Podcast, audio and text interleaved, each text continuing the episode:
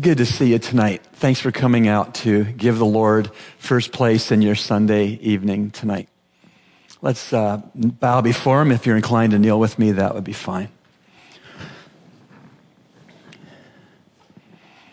Lord Jesus, you are the bread of life.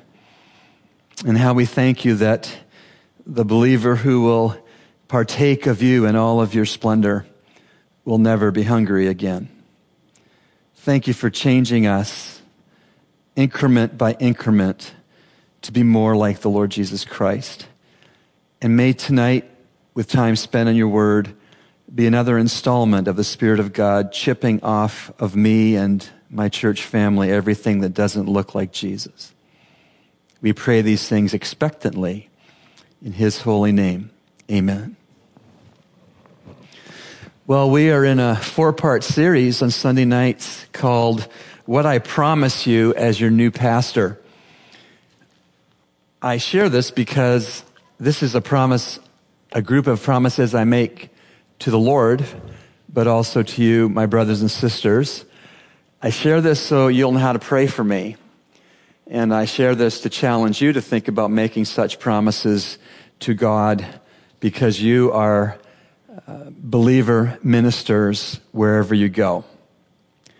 Let me review the first 8 promises I made last time. Number 1, I will shepherd you without duplicity, or in other words, without hypocrisy. Number 2, I will guide you with biblical principles that are well interpreted and well applied. Number 3, I will work hard. Number 4, I will be globally minded. Number 5, I will personally and publicly evangelize without embarrassment and without fearing rejection. Number 6, I will preach and teach correct doctrine, whether it is popular or not. Number 7, I will carefully monitor my own life and my own beliefs. And number 8, I will work to multiply myself as Christ is formed in me. Number 9, the first promise for this evening is I will expect hardships and I will push through them. We're going to move around God's word, so if you have your Bibles, 2 Timothy 1, verse 18. I will expect hardships and I will push through them. 2 Timothy 1, Verse 18, remember we said that 2 Timothy is the last letter that the Spirit of God moved Paul to write before he was beheaded. He may have only had 2 weeks between the writing of 2 Timothy and his execution. And he said in 2 Timothy 1, verse 18,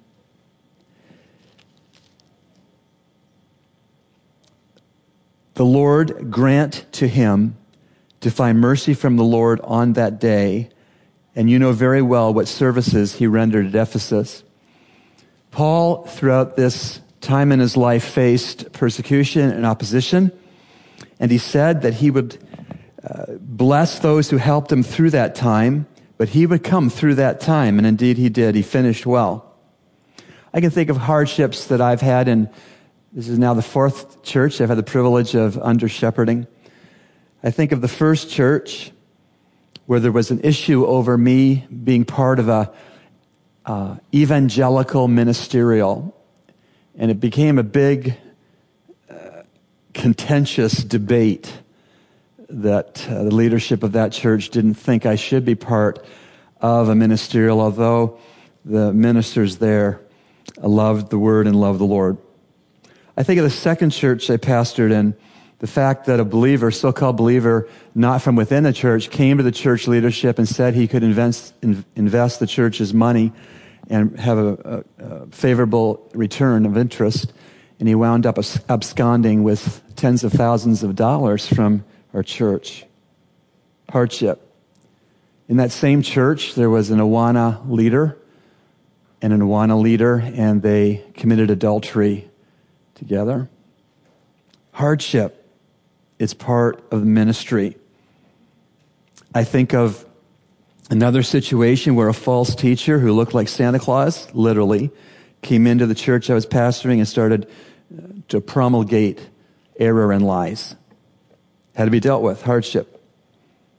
I think of another church ministry where I was verse by verse, chapter by chapter, book by book, preaching through the Word, and it was a Song of Solomon, and there were a sizable segment of that local church that found that offensive because they thought the Bible ought not to be taught on a Sunday morning about human marital love and romance and intimacy, although I sought to do that discreetly. Hardship. I will expect hardship here. It's part of the ministry. But I will purpose to push through the hardship. The 10th promise, I will first follow the orders from my commander. So stay in 2 Timothy 2 and verse 4. Pick up 3. Suffer hardship with me as a good soldier of Christ Jesus. No soldier in active duty entangles himself in the affairs of everyday life so that he may please the one who enlisted him as a soldier. Paul was using the metaphor to young Pastor Timothy that you are like a soldier in God's army, and you're going to have to endure hardship as a good soldier. And you're going to do this not to please the other soldiers, but to please the one who enlisted you as a soldier.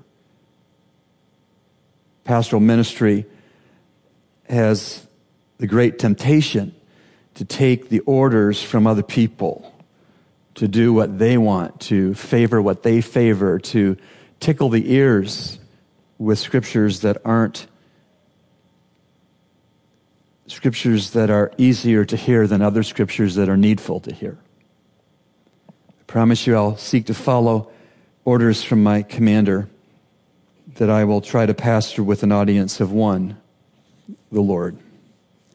Number 11, I will not call you to a standard of holiness which I personally skip.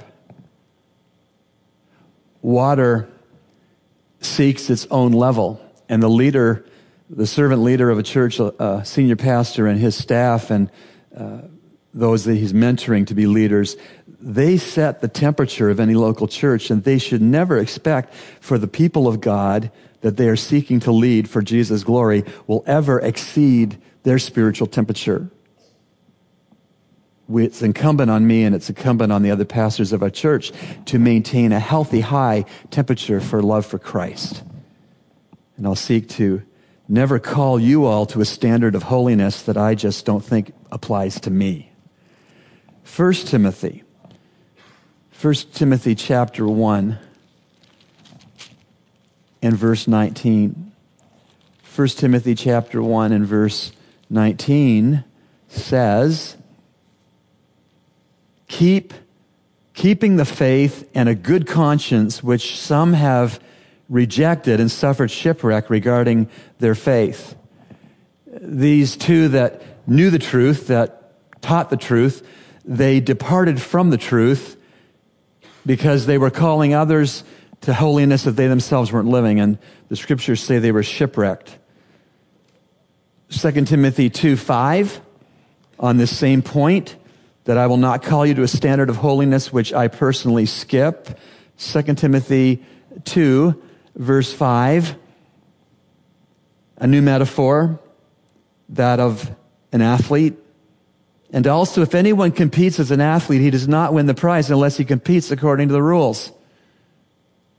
Woe is me if I lay down rules from Scripture for you to keep and I don't bother to keep them.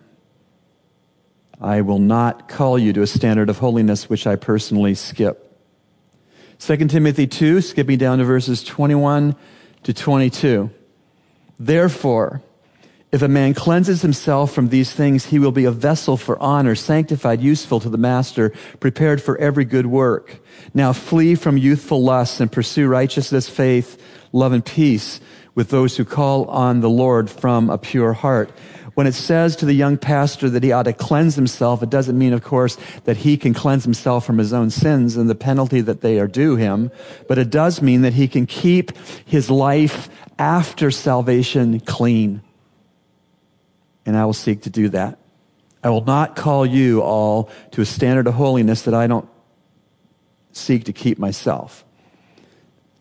Number 12, I will lead you by serving you. I will lead you not by lording it over you, but by serving you as I serve Christ. Mark chapter 10. Mark chapter 10. Verses 42 to 45. Mark 10, 42 to 45. And calling them to himself, Jesus said to them, "You know that those who are recognized as rulers of the Gentiles lord it over them, and their great men exercise authority over them. But it is not so among you. But whoever wishes to become great among you shall be your servant. And whoever wishes to be first among you shall be slave of all. For even the Son of Man did not come to be served, but to serve and to give his life a ransom for many." This principle of biblical leadership, that the best and the highest form of biblical leadership for a leader is to serve and not to be served, is countercultural. It doesn't work that way in politics. It doesn't work that way in academia. But the Lord Jesus taught us and modeled for us that the greatest servant of all is the one who serves best. I will seek to serve you so as to lead you. Promise 13. I will strive to be gentle and humble in my times of correcting you. There will be times in love as an under-shepherd I will need to bring a Bible between you and me, and I will seek to show you that you're off the path that the Bible defines for you. But I promise you that if that is the case, that I will be gentle and I will be humble, knowing that the errors you have made to get off the path, I am prone to making too. Or maybe I have made those errors prior to you coming to me and I've repented of them. I will strive to be gentle and humble with you in times of correcting you with Scripture. Back to 2 Timothy chapter 2.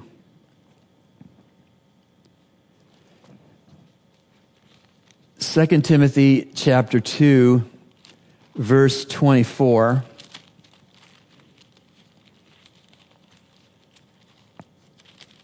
Second Timothy 2, verse 24. And the Lord's bondservant must not be quarrelsome, but be kind to all and able to teach, patient when wronged, with gentleness correcting you who are in opposition, if perhaps God may grant them repentance leading to the knowledge of the truth. These scriptures are saying that a bondservant, someone who has committed his or her life completely to Jesus Christ and to his service and will, that kind of a person should never be quarrelsome. But rather, that kind of a bondservant should be kind to all. Able to teach, that is predicated based on knowing the Scriptures. If you don't know the Scriptures, you are not prone to teach. And the Lord's bondservant must not be quarrelsome, but be kind to all, able to teach, patient when wronged. Boy, that's hard. Whether you're a pastor or not, when someone wrongs you, it's real hard to be patient. To come to the point in some cases to say, I'm going to leave vengeance for that with God. And I'm going to keep my mouth shut. And I'm not going to retaliate. And I'm not going to try to vindicate myself. I'm going to let the Lord vindicate me. There was a pastor long ago that mentored my father-in-law, who's been a pastor for over 50 years. And way back then, there was a missionary, supported missionary from the church that this pastor pastored. And she was on the mission field way across the world in Asia. There was no email. There was no faxes. There was no telephones. They just did it by letters. And people in the congregation who had it in for their pastor and wanted him no longer to be their pastor made a false allegation against this pastor, saying he had stolen the money that had been raised by God's people in the church to be sent to this missionary. It was false. It wasn't true. He was patient. After he made clear that this was not true, he was patient. He left vengeance with the Lord. He didn't try to vindicate himself beyond saying, I did not steal the money. And They defrocked him. They took away his credentials as an ordained minister. They defrocked him, and they fired him. He's innocent. The missionary came back from the field for furlough some years later, and she had heard that the pastor no longer pastored the church. She hadn't heard all the circumstances about being defrocked and fired over a false allegation, but she heard he wasn't the pastor anymore. So she spoke to the leaders of the church that mistreated this pastor and asked if Dr. Ashbrook could be part of the welcome home reception. Can you imagine those snakes thinking about him coming? Would he expose them before her? Well, he didn't. He didn't have to. Because as the woman came in to the room with all of these scoundrel pastors and the one that was falsely accused, she went right to Dr. Ashbrook. She put out her hand and she said, Dr. Ashbrook, thank you for sending me $550 2 years ago. It came just when I needed it. Do you know what those guys did? They didn't apologize. They didn't seek forgiveness. They snuck out the back door of the kitchen.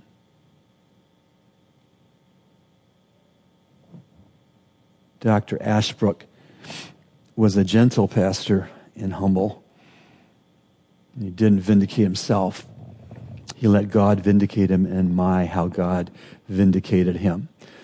And the Lord's bondservant must not be quarrelsome, but kind to all men and able to teach, patient when wronged, with gentleness correcting those who are in opposition, if perhaps God may grant them repentance leading to the knowledge of the truth, and they may come to their senses and escape from the snare of the devil, having been held captive by him to do his will. The next promise, I will work in concert with the other Calvary Bible Church pastors. It's a thrill to me that we have as many pastors as we do, and we can work together. There's strength in numbers, and in a multitude of counselors there is wisdom, Proverbs says. And I will seek to work in concert with them. I will be a leader among the leaders, but I will work in concert with the other pastors with respect and appreciation. We'll seek to prayerfully come to agreements together. Titus 1 verse 5 deals with this working in concert with other people. Titus 1 verse 5, Paul writes to another young pastor named Titus, for this reason I left you in Crete, that you may set in order what remains and appoint elders in every city as I directed you. The implication being, if you don't have a multiplicity of elders, you're not biblically in order as a local church. And that's why I'm so glad that this church has a multiplicity of pastors. That is what the New Testament model says. For this reason I left you in Crete, that you may set in order what remains and appoint elders, plural, elders in every city. Every city was to have more than one elder. To appoint elders in every city as I directed you. I promise that I will work in concert with the other pastors of our church. 15, I will preach the word. 2 Timothy 3, verse 16.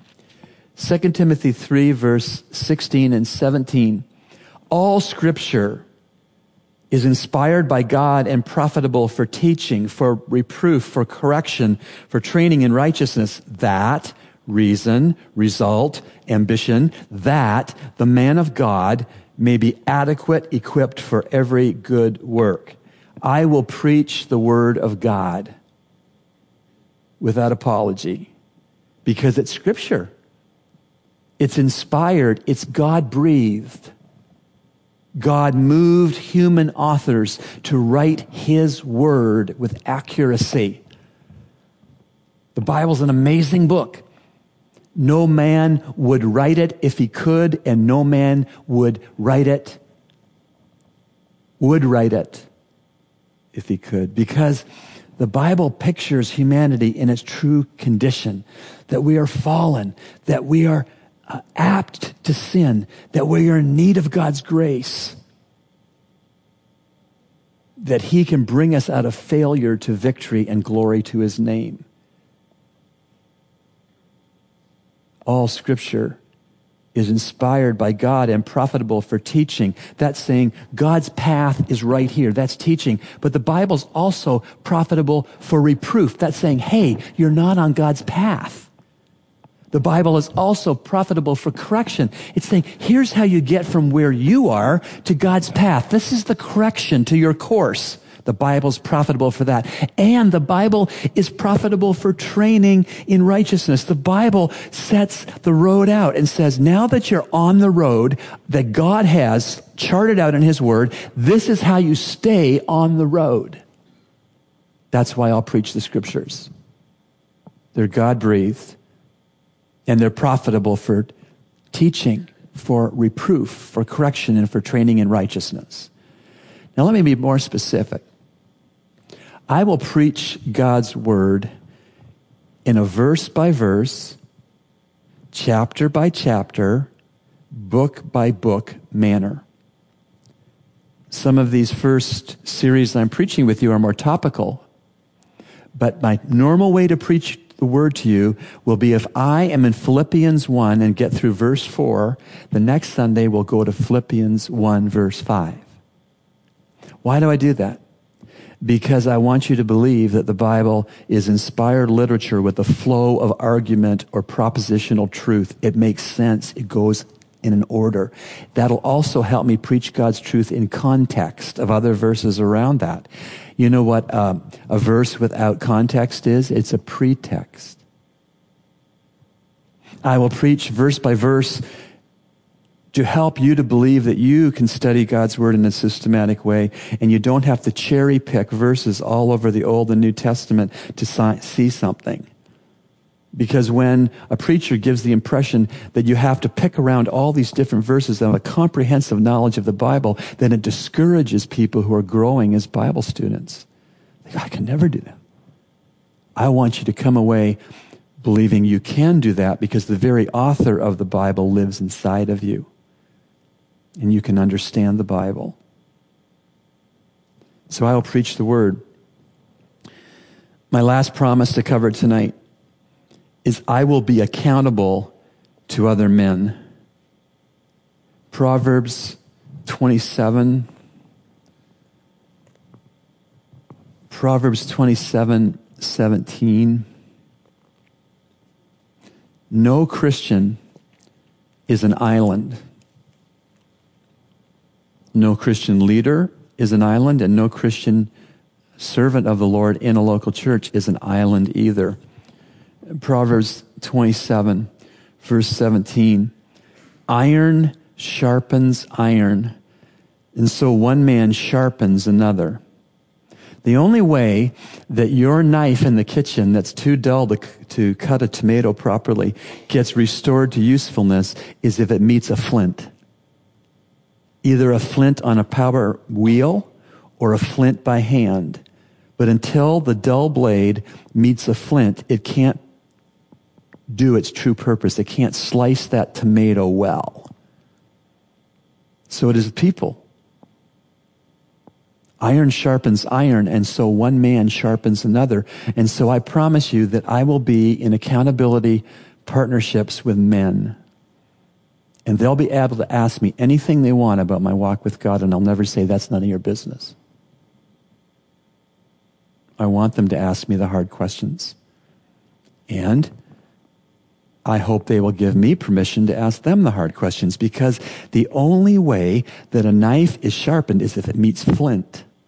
And God says that Christians are flint to each other.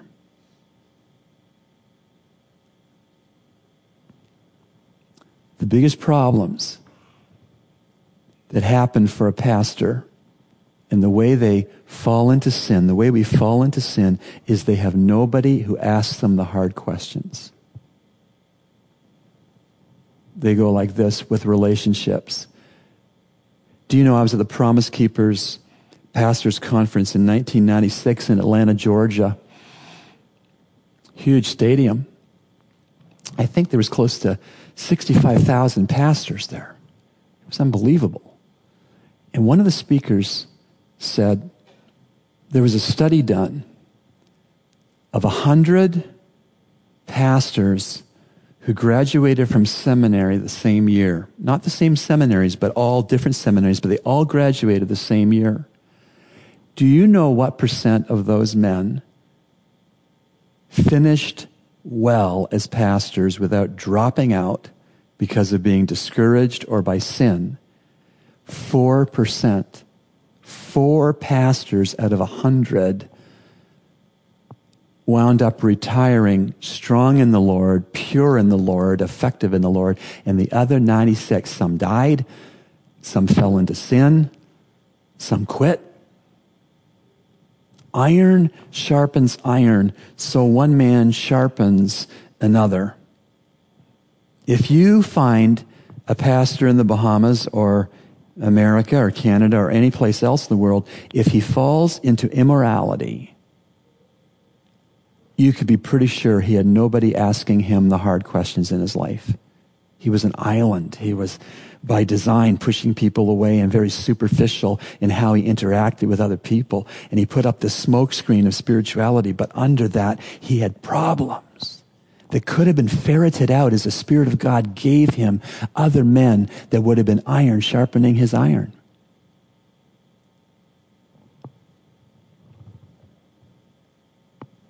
There's a little phrase that stuck with me that says the 3 most common failures that will disqualify a pastor from ministry all begin with G. Gold, glory, and girls.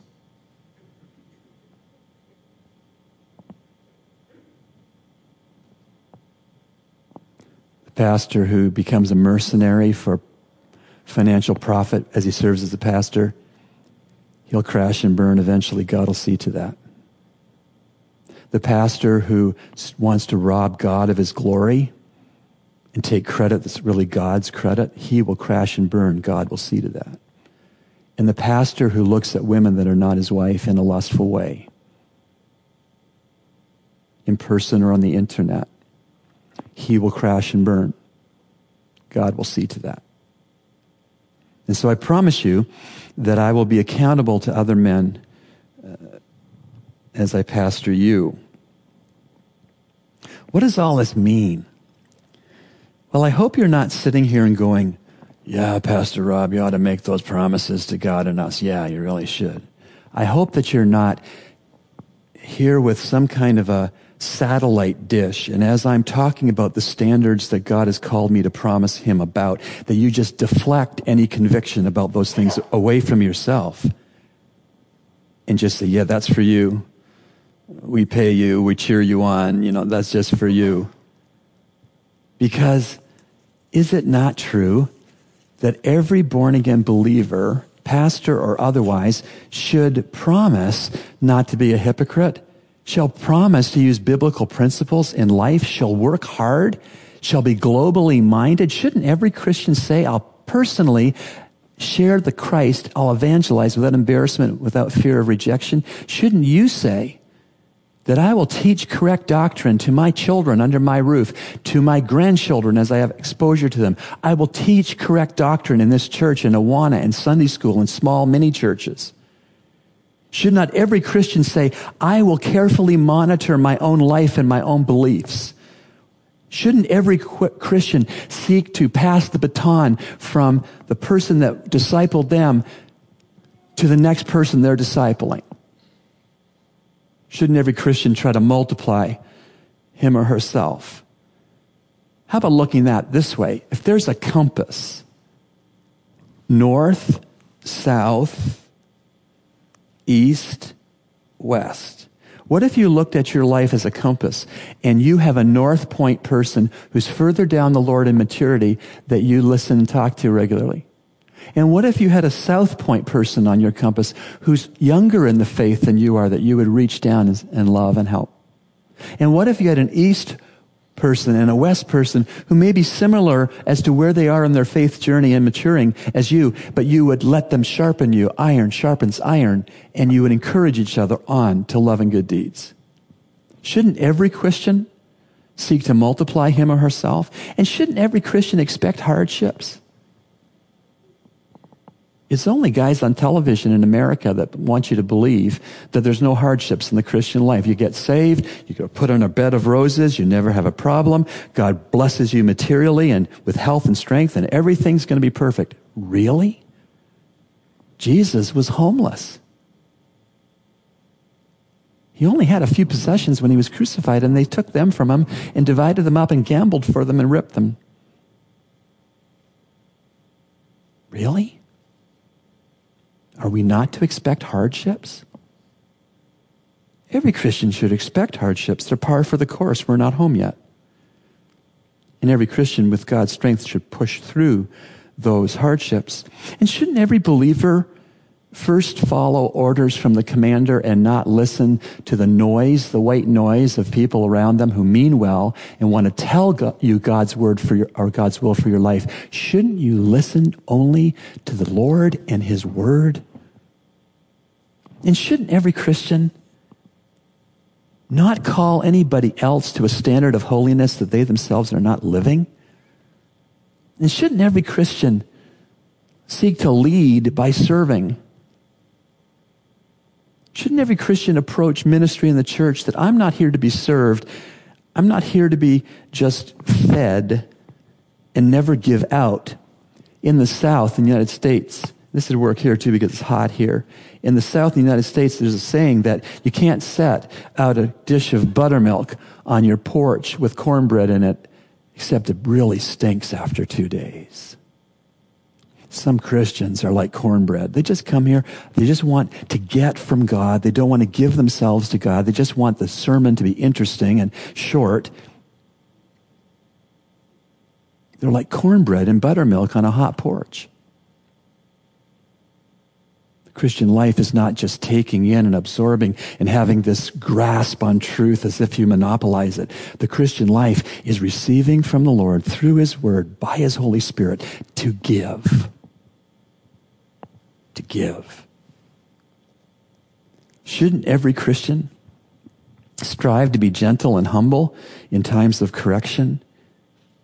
Shouldn't we understand that when a person needs correction, then we need to love them into correction, and we need to tell them that we understand that we could fall where they have fallen, and that God's grace can lift them back up in forgiveness and set them on the right track and change them, and they become trophies of God's grace. Shouldn't every believer strive to be gentle and humble when they correct someone else? Shouldn't every believer work in concert with other believers? Awana was amazing. I just sort of got parachuted into Nassau about a couple weeks before it happened, but it was so amazing. Here are these evangelical churches coming together under the banner of the cross, trying to fulfill the Great Commission to take the gospel to all people groups, to make disciples of all nations. That was beautiful. What would happen if our church just said, we'll have nothing to do with anybody else who isn't exactly like us in our style of ministry? What would happen? I hope you have some truly Christian friends that are not just in its church. The women's Bible study is a great example that there are these women who love Jesus and love his word, and lots of them don't come into our church except for that Bible study. I love that. Believers working in concert with each other under sound doctrine. Shouldn't every believer be wanting to be a distributor of God's word? Oh, maybe not preaching. What about teaching? What about illustrating? What about being an example so as to teach and to reprove and to correct and to train in righteousness? And shouldn't every believer be accountable to other people? Shouldn't we welcome people into our lives and say, yeah, I need you? And we're not going to talk about track and field only. We're not going to talk about recipes only. We're not going to talk about even our children or our grandchildren only. We're going to talk about the Lord and what he's doing in our lives and what he needs to do in our lives, what we're trusting him to do in our lives, how we have blown it in the last week. We need to be iron sharpening iron because there's a lot of tomatoes that need to be cut. Pray for me on these things, please. Make these promises to the Lord yourselves. I appreciate your attention. I appreciate you being here tonight. I appreciate your desire to be blessed by the Word of God. I appreciate your desire to be an ambassador for Christ in a good way. I appreciate it all. Appreciate your prayers. Things are going well for our family. We're close to being able to sleep at the parsonage, and what a beautiful parsonage it is. Everybody who has set their hands to working on it have been doing it as unto God, and it's real evident. It's beautiful. I look forward to sharing it with you. The choir came over on Saturday morning and planted the front beds that had not been planted, created flower beds, and put Sheffalera and palm trees in the front. And there's another variegated, low-growing grass. I forget what it's called, but it's beautiful. Wood chips all over the beds. It just looks professionally done because people did it for God. Some of you are asking about my finger. I don't know what bit me, but I'm going to bite them back. Got all swollen up. Went to the clinic on Collins. They were real nice to me, but they had to cut my wedding ring off because my finger was so swollen. It was in danger of, the circulation being cut off. And so now I'm not wearing my wedding ring until it's fixed, but I assure Beth that I'm married in my heart. So just thank you for your love. Thank you for your support. Thank you for your prayers. Thank you for your hard work. And, let's go forward just as real, authentic, genuine, real believers. Let's pray. Lord, we thank you so much for your love in our lives and for your forgiveness and for your empowerment for us to say no to sin and yes to righteousness. Thank you, Lord Jesus, that your character can be reproduced in our lives as the Spirit of God has full sway and control, and we walk in the Spirit and not according to the flesh. Thank you so much that we can have others in our lives that love us and will ask us the hard questions and we will answer honestly. Help us, Lord, if we don't have these people in our lives, to invite them, to pray about who to invite to be that kind of a friend, and then asking him or her to be that kind of a friend. We love you, Lord, because you first loved us. And we pray in your holy name together, and God's church said, Amen.